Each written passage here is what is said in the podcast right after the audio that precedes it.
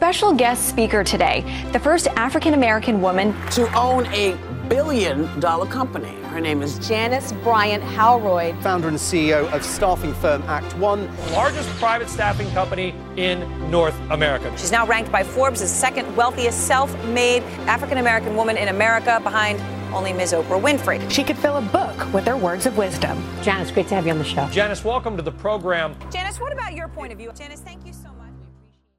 Hey, so I'm here with my girl Shari. Shari, we've been working together for what? Two years, two plus? Two plus years. This has been amazing. I remember the first day you came to work. You had a ticket handed to you, and we were off to Sweden. Yes. And during that flight from LA to Sweden, you asked me a lot of questions. And one of the things you said was most important to you was that your work experience would also be a mentoring experience. Yes. Why was that so important to you?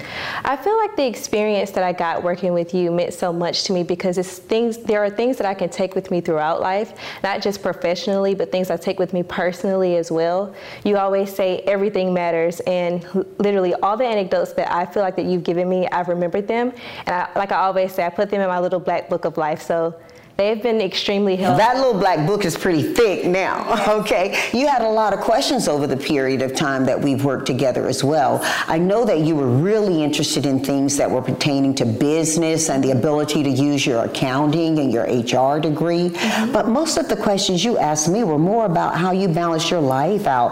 Why were you thinking I could be helpful to you in that, and why did that matter from a place of employment? I believe that you are a person that's very fully diverse, whether it's being a mother, whether it's being a businesswoman, an entrepreneur, and a wife. And you also make time for people that are outside of your immediate family, which will be your 11 siblings. So I thought that you could bring a lot of thought in terms of how to be able to balance and be a real rounded woman, not only in my personal life, but my professional life as well. What are the big things that a mentor really does need to bring? And I'm asking you that because, you know, oftentimes when we're working, and you've seen it as we've worked together, mm-hmm. that we reference how the worker today is quite different in expectation than the worker long before you entered the mm-hmm. workforce, you know, 10, 15 years ago. Mm-hmm. Some people are still working 20 and 30 years later. What's mentoring specifically to people in your group, in your age, in your gender, in your culture population? What's mentoring to these folks?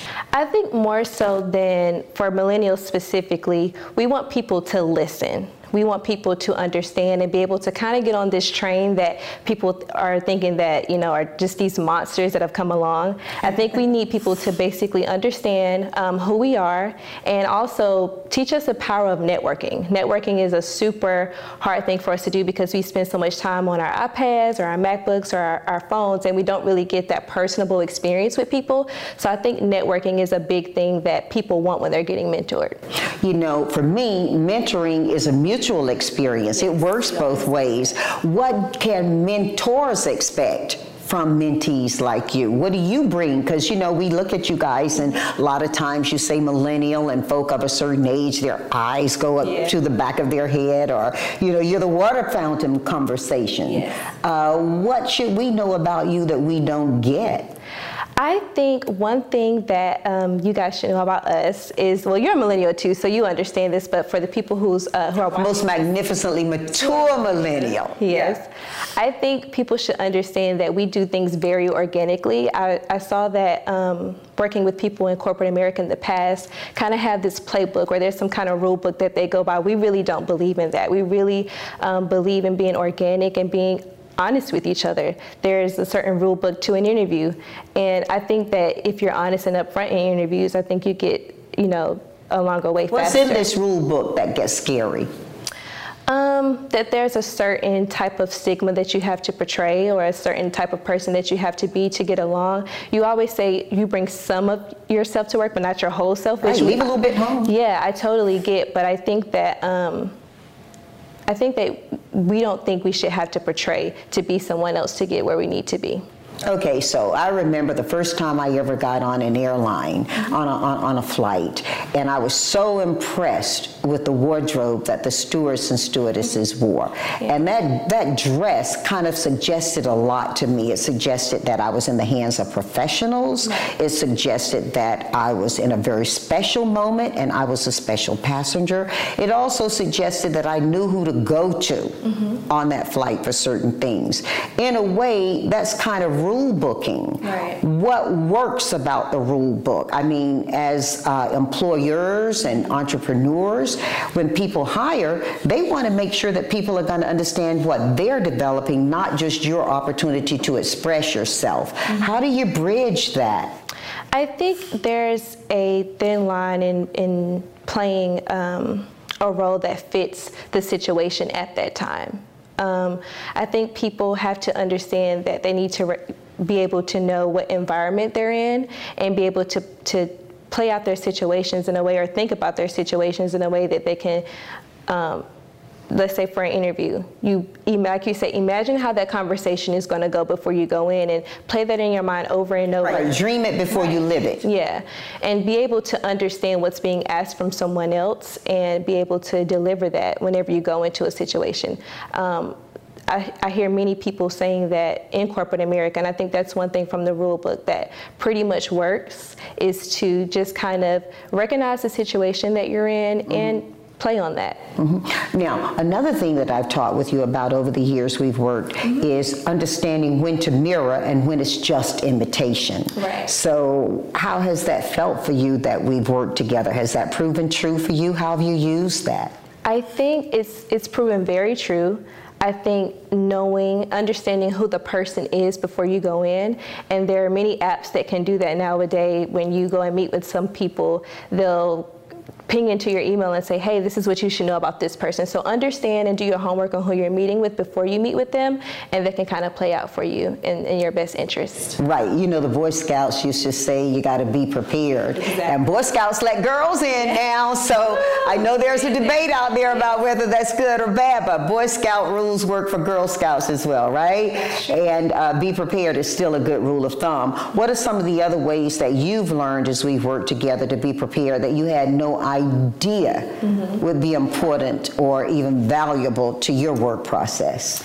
I've learned that um, there's, it's a way to be there is a way to be overly prepared, but not to worry about being overly prepared. I've, I've learned that being able to turn my nervousness into excitement has taken me a long way, and it's okay, it's okay to have a little bit of anxiety or a little bit of nerves. That just right, leave flat. Huh? Yeah, I'm going to be able to push myself harder, and there may be you may feel like something is wrong if you're not nervous or not excited. It won't be or mean as much if you're not excited or nervous. So I think being prepared for me is taking that nervousness and being able to train, prepare, practice, and study what I'm doing to be able to actually deliver on what it is that I set out to do. Now, I want to go back to something we talked about a few minutes ago because I really want to dig in for this. I think it's very important, and that's that mentoring is a mutual opportunity. Yes. When we first met, met mm-hmm. at work together. Mm-hmm and you asked me if I would be open to hearing you yes. and honest with you when you didn't get it right. That was really important to you, if you remember during our conversation. Yeah. Okay, I want to make sure that you we, we dig in a little bit on that though. Um, you know, we live and we work in an environment where privacy, employee data privacy, and employee rights are very important. Mm-hmm. So for people who are looking for mentoring, how do they manage being open and honest, especially if it's in a work relationship, mm-hmm. and uh, even more so if it's with someone who has authority over you. Mm-hmm. How do you then, from your perspective, see that that mentee can approach that relationship understanding that the mentor has to follow certain rules and guidelines beyond their making? And that's really important for people looking for a mentor to understand. So talk about that and how we've worked that and how I've shared with you that needs to exist. Right. So I said something earlier about this thing called listening. You um, always said when you, whenever you ask me a question, you always say that you care to share. And I think when a mentor ask a question of a mentee, they should always start out by saying that you care to share. So that leaves the mentee open and comfortable enough to share whatever it is that they're going through or whatever it is that they want to learn professionally as well. So I think if they start at the basis of that you care to share, that could kind of keep them at a HR appropriate situation or HR appropriate level, um, but still be able to organically move the conversation forward and help the mentee learn. I'm so excited. You've been listening and learning. You know it. Oh, I'm so excited about that. I know it's going to be really great for you as you move on, but we'll talk about that later. Right now, let's keep it around the mentoring thing because I think we're really uh, talking about stuff that matters for folks yeah. today. Mm-hmm. Now, you're a millennial, mm-hmm. and when you first joined my work group, uh, that seemed really young, but now we've got these next gens. So if somebody's, yeah, yes, yes, yes, the new monsters in town, the new monsters under your bed. Um, but as we peel back that, uh, that, that curtain and we look at that, what's the difference in what uh, next gens and people? How, who is your sister? What what what? She's the next gen. Okay, so what's the difference in her culture and your culture to guide a mentor like me? Yes. So I think um, for what I've I've seen and what I've observed about my sister and the next gen generation as a whole, I think um, the millennials we kind of learn from other people's experiences and kind of tiptoe about the decisions that we make. But I think next gens more so they say forget it. I'm going to do it and I'm not going to listen to what anybody else has to say. I'm going to experience this for myself and if it works, great. And if it doesn't, on to the next. And I, I really like that most about the next gens um, when it comes to their personalities and how they approach work and life. I like that too in certain instances. In some instances, that's going to be throwing away folks' money yeah. and yeah. time. So. I think that we have to be thoughtful about what you just said if we're looking to mentor because that is a big culture shift. And yes. we talk about shifts all over the place in business and in social and economic uh, uh, uh, terms. Mm-hmm. But for you, where's the big biggest shift you're seeing occurring for yourself mm-hmm. in our mentoring relationship, and what do you think promoted that? I think the biggest shift for me would be um, understanding data Mm-hmm. Before I came into this job, I felt like, you know, I, I didn't know it all, but I, I kind of feel like I had a clear overview of what to bring to work. And you always say to leave out the adjectives and start putting in the data. And I think a lot of people miss that mark and get overwhelmed where they see these huge Excel sheets and see these numbers. And I think understanding data and understanding that numbers really do matter um, can be very important to how people work and how we work. And I and I appreciate you for telling me that early on because now, like you said, I leave out the adjectives. I say, you know, not only what it is, but how it needs to be. So I'm very appreciative. I'm so glad you've been learning and learning and learning. Listen, think about this. Um, you are going to be moving on to grad school now. Yay! Um, I'm excited. For someone transitioning into your role, what would you advise them are the mentor opportunities that they're going to get with me? And if you were to build a template for them, what would you tell them to look for first? Not just to make sure they're succeeding for me as an executive aide, but also for themselves in business. Because I happen to think these things can be transferable and really important to anybody in a career growth. I would say um, the, the first thing that should be on the template is that um, as an executive aide, not just as, as an executive assistant, they should learn to be extremely resourceful.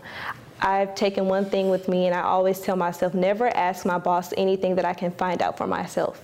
Um, being extremely resourceful allows you to to be able to go through all the avenues that you need to to get your answer and especially working with you i found that you don't take no for an answer so and i and i think that's no means not now Say it again. No, no means not now. That's the dictionary of JBH. yes, yes. So I, I found that I can't go to you and say, hey, this didn't work because you're going to give me other ways that I should go and try. And I'm going to feel like, oh crap, why didn't I think of that in the first place? So the number one thing is to learn to be extremely resourceful. And number two, never ask your boss anything that you should find out uh, for yourself. I would say the uh, number three thing would be to listen and. Um, How many times? Listen, listen, and listen. So three times, yes. Yeah. Um, you have ABCs that you always you always go by and ask the right questions for A, be where you say you're going to be Ask the right questions, then listen, listen, listen for the right answers. Mm-hmm. Be where you say you're going to be, when you say you're going to be, most importantly, how you say, say you're going to be. And then C, complete circular connected communication. Don't just send an email, but always get the response back. right. And everybody who needs to know should be included. Yes, yes. Yeah. Make sure you CC them on that. Oh my goodness, Shy, you've been listening and learning over these two and a half years. I told you my black book is like this. I'm really excited about that for you too. Actually, I'm going to get a little emotional as we talk because um, the mentoring is a mutual relationship, and you know, as a mentor, I've learned from you. You've mentored me as well. Uh, what are some of the things you think you've taught me and you've seen me? How am I doing? I think you're doing um, beautifully. I think the one thing that you get is to listen and you take your own advice. You don't just give it out. I actually see you uh, live your own advice out every day, whether that's in the office or outside of the office. You really do put um, your family and work, and you're a selfless person. You put everyone else first. And I've seen that, and I would definitely love to take that with me throughout life, and I know I will. So, what do you feel like you've learned from me? One of the things I know I've learned from you is to appreciate that I can use devices more robustly myself. So, when you first worked with me two and a half years ago, one of the things that you really thought was cool was that I had this beautiful book, this uh, Uh, this spiral-bound book that I kept notes in, mm-hmm. and I paid attention to you using your devices, and you've transitioned me from paper. So yeah, I live in California. I think of myself as as an environmentalist, but you've basically taught me that it's more than the environment I'm saving. I'm also saving my opportunity. So now I insist on all of my employees using their devices because no telling where those books get left or how they get lost. That data is still there, and being the queen of data, I really it's important to me that we retain and archive things that are important to us. So I think using devices fearlessly, you've really taught me. Another thing you've taught me that's really important is that I can experience the things that I want to achieve through other people who have quite a different approach than I do. Remember our slut walk? Yes, That was a big moment for me Yeah. when you convinced me to come out on a Saturday. You know how I reserve my weekends, right? yeah. only, so. And you were working that, and you helped me to understand why that was important for me to show up. Once I got there, I saw that you were really right because that audience was filled with people who loved what I had to share, but importantly, I think they loved that I cared to be there Yes. you know so you've taught me to kind of broaden my circle of where i think i can be impactful too um, we learned a lot together huh We did, we did. We also have some questions that uh, we got from social media too. If you would like to dive into those, are you okay? i think it's a really good time to do that so yeah let's use the device huh Perfect. You know what um, we're always getting these questions and a lot of times i don't get to answer it out loud for folks and we're having to do it on instagram a lot but let's take them All right. So one of the first questions that we got um, is they want to know how do I solicit uh, clients? We got this question about 10 times. So um, how should people solicit clients? Doesn't matter the industry. You know, we just talked about that a little bit. Be prepared. I think the first thing you've got to do before you solicit a client is make sure you understand who that client is and where they are in their own business. Oftentimes, we're so excited, and candidly, we can be rightfully excited about what we have to offer, whether it's a product or a service, and we want to get it in front of somebody and get them to buy it. But you know, the best way to get somebody somebody interested in what you have to offer is to be interested in who they are mm-hmm. and where they are in their process. So I think you have to do your homework, be prepared, right? That's thematically going to be truthful wherever you are in life. And that matters in business and in your personal life.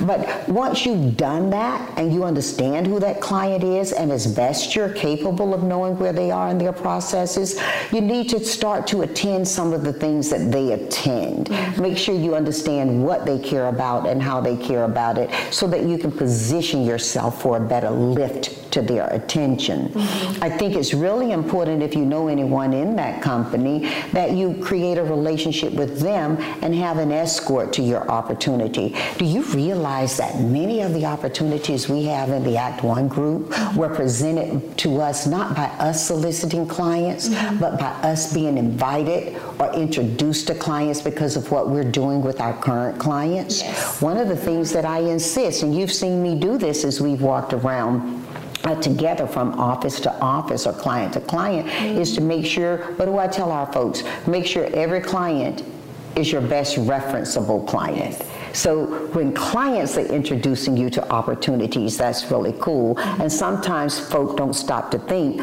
to ask the client to introduce them to the next opportunity. One tip about that, mm-hmm. if a client says no, figure out why because that's something that's competition to you with that client. Right. If a client is not prepared to reference you to another client, mm-hmm. you need to figure out why and correct that. They should be rushing to introduce someone else to the experience they have with you. What's next? Um, the next question we have is this came in a lot too, and I would even love to know the questions, the answer to this. How do you stay motivated? For me, there is not a process to motivation. Mm-hmm. I think it is iterative through how you're living your life. And motivation can come from different places and different at different times. I think it's important for you to make sure you're careful, thoughtful, strategic about what you're listening to. Right. And what you hear impacts you a lot. You've heard me say you need to listen to the music that takes you to where you want to yes. go. You need to also eliminate the imagine. Mm-hmm you have been learning. Uh, but it's also important to erase the noise. Right. You know? Now, all noise isn't bad. There's good noise out there. Yeah. Stuff you haven't been thinking about that's not in your train or your process right now. It's still important for you to listen to. Mm-hmm. Um, but I think that you've got to narrow the scope of where you're listening sometimes when you're looking around your motivation factors, right? So for me, what motivates me is when people are being at their best innovative. Mm-hmm. They're bothering to, I remember back in the days early, long probably before you were born, we talked about shattering the glass ceiling. Yes, I've heard that before. Have you heard that terminology? What does that mean to you when I say shattering the glass ceiling? I think that means going above and beyond. Don't just do the bare minimum. You know what it means to women my age? What does that mean? It means that we were breaking that glass ceiling of opportunity in corporate America yes. or in business or in banking and financial relationships mm-hmm. where we could see mm-hmm. what was beyond the Boomerang. ceiling. Yeah, we could see what was beyond the ceiling, but we couldn't get through it. And in some instances, that was bulletproof glass. Mm-hmm. And we wanted to shatter that ceiling mm-hmm. and allow ourselves to continue to grow. So when I talk about um, in answer to this question, when I talk about what motivates me, mm-hmm. it's the opportunity to really be innovative in solutioning for things that still matter most to me. Right. Oftentimes, you've been with me and you've seen people run up, oh, I want to live you. Oh, you're living my best life. And I'm like, do you really want to be me? Do you know what I've been through? Right. You know, do you know what I still deal with? Um, but uh, motivation for me really is anybody in my organization or anything that I can do myself mm-hmm. or in my community that's innovative towards solutioning. I'm all about the solution And I use music to keep me on track with that because the noise that happens, we don't get to govern. We only get to govern how and when we listen to it. That's, that's so important. Another question that we got is how do you balance it all? Do you, is there a certain amount of time that you plan out your day with? That you, and I would know the answer to this too, because I manage that. but um, how do you balance it all mentally? Also, how how, do, how does that work for you? Well, here's the thing. Anybody who tells you they've got it all together really is at a stopping point in life because in order to have it all, you really are finished, yeah. you know. Yeah. Uh, one of the best teachers I've ever had is someone who I happen to love and I'm married to, Bernie Howroyd. Mm-hmm. And Bernie loves to say, when you're green, you grow, and when you're white, you rot. Mm-hmm. You know. Yeah. Okay, for me, I think that balancing is understanding that at 1st mm-hmm. You know, that you're always growing. Everything is iterative when you're in your best state. So balance isn't 50-50 in a growing environment, right? Right. So sometimes it's going to be 2080, mm-hmm. 70 30. Sometimes it's even shared with three parties. Yeah. And it's going to be 30 30 40. Mm-hmm. But it's understanding that the formula is working for where you want to go and establishing the timelines to assure that you are getting there. Mm-hmm. Another uh, person I admire is my son, Brett. Mm-hmm. Brett is teaching and has been teaching for several years now. It's not enough to have a good strategy. A strategy is worth nothing without an execution. Mm-hmm. And so if you're looking for balance in your life, you've got to make sure that you're constantly going back and you're testing that strategy you have to see if you're executing on it well or if it's fully executionable now yes. toward the goal you want. Mm-hmm. You see what I'm saying? Yes. It's still going back to doing your homework, mm-hmm. right? Yeah. Being prepared. Yeah. And so when you do those things, then balance happens a little better for you. Last thing I'm going to say about how do you balance it all is to understand that you can have it all. You can't have it all necessarily at one time. Yes. And you talked about where millennials live right now mm-hmm. and how important it is to millennials to be able to express themselves and have people listen to them. And, you know, there's an immediacy right. that a lot of people believe that folk millennial and younger mm-hmm. live with. You don't get it all at one time. Right. You know, uh, one of the things that I like to think we do in our company well is deliver on the promise we make to people when they hire into the company. Mm-hmm. I think it's important for us to think about whether we deliver on the promise we make to individuals we live with as well. Mm-hmm. Uh, balancing when I was much younger in my career as, a, as an entrepreneur, I had young children. Yes. Oftentimes I'd say prayer with them by phone, mm-hmm. right? But they needed me to deliver back to them as well. So that strategy had to be studied to make sure I was executing for the company and for the family well. And sometimes you don't get it right. The last thing I'm going to say about balancing mm-hmm. is Nothing is ever balanced for you on a personal level unless you're prepared to forgive yourself.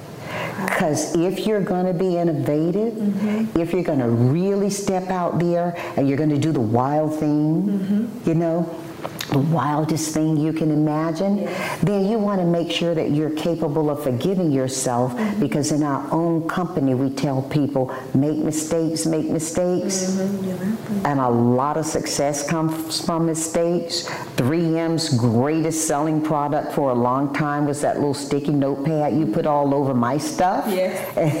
and it was an accident. Yeah. But somebody saw it as an opportunity mm-hmm. and it became a product that sold well across the world. Yeah. Well, accidents can be meaningful to you, mm-hmm. but only when you're able to forgive yourself. Mm-hmm. Then you can make everything work because what do we know? Everything matters. Yep. Okay, I think this can be the, the last question. Um, how did you feel when you got your first big client? Did you feel like you can take this on? Were you overwhelmed? And what team, what, what uh, tactics did you use to choose the team that you had to put on that client or that certain account? How did, how did that make you feel? Did you think you could take it on or was it overwhelming for you? Well, first of all, let me just tell you that our first big client is still one of our largest and best clients, okay? So I've learned a lot with this client because the client was very engaged to make sure that the relationship worked well. And I think that's the first lesson about getting a big client is to make sure that you contract well so that you can deliver and you can deliver profitably, which means sometimes you have to be prepared to go back and you have to uh, make sure that you guys are looking at where the elements of the contract work and don't work before, because the four corners are going to govern that relationship for life. It is iterative, so at contract seasons, you can change it up.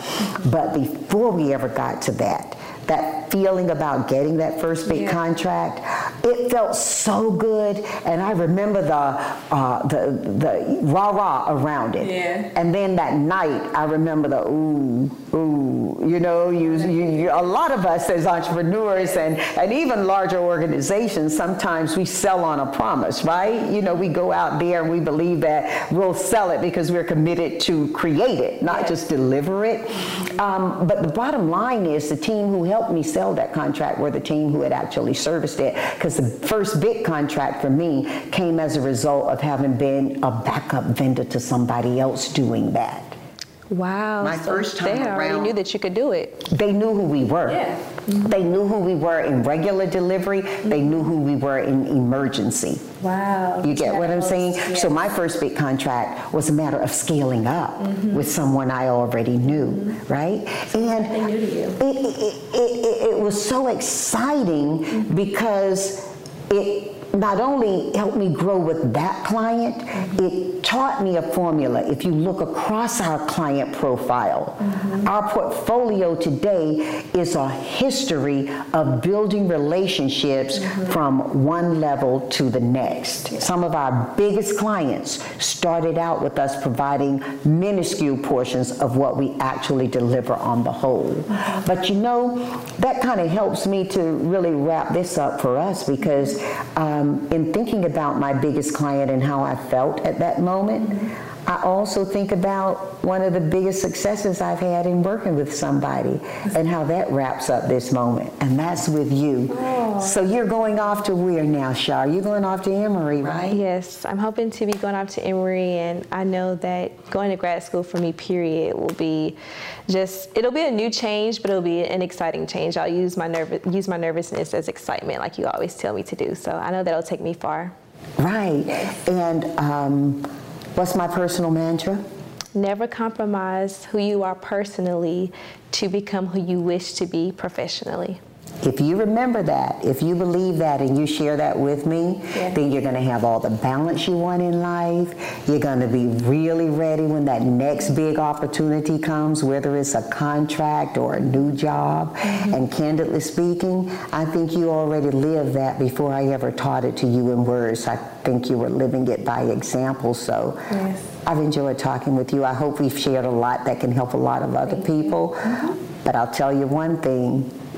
You've been one of the best experiences in my life, and I've enjoyed working with you. I wish you so much success as you journey forward. And hey, our relationship isn't over. We're just beginning, right?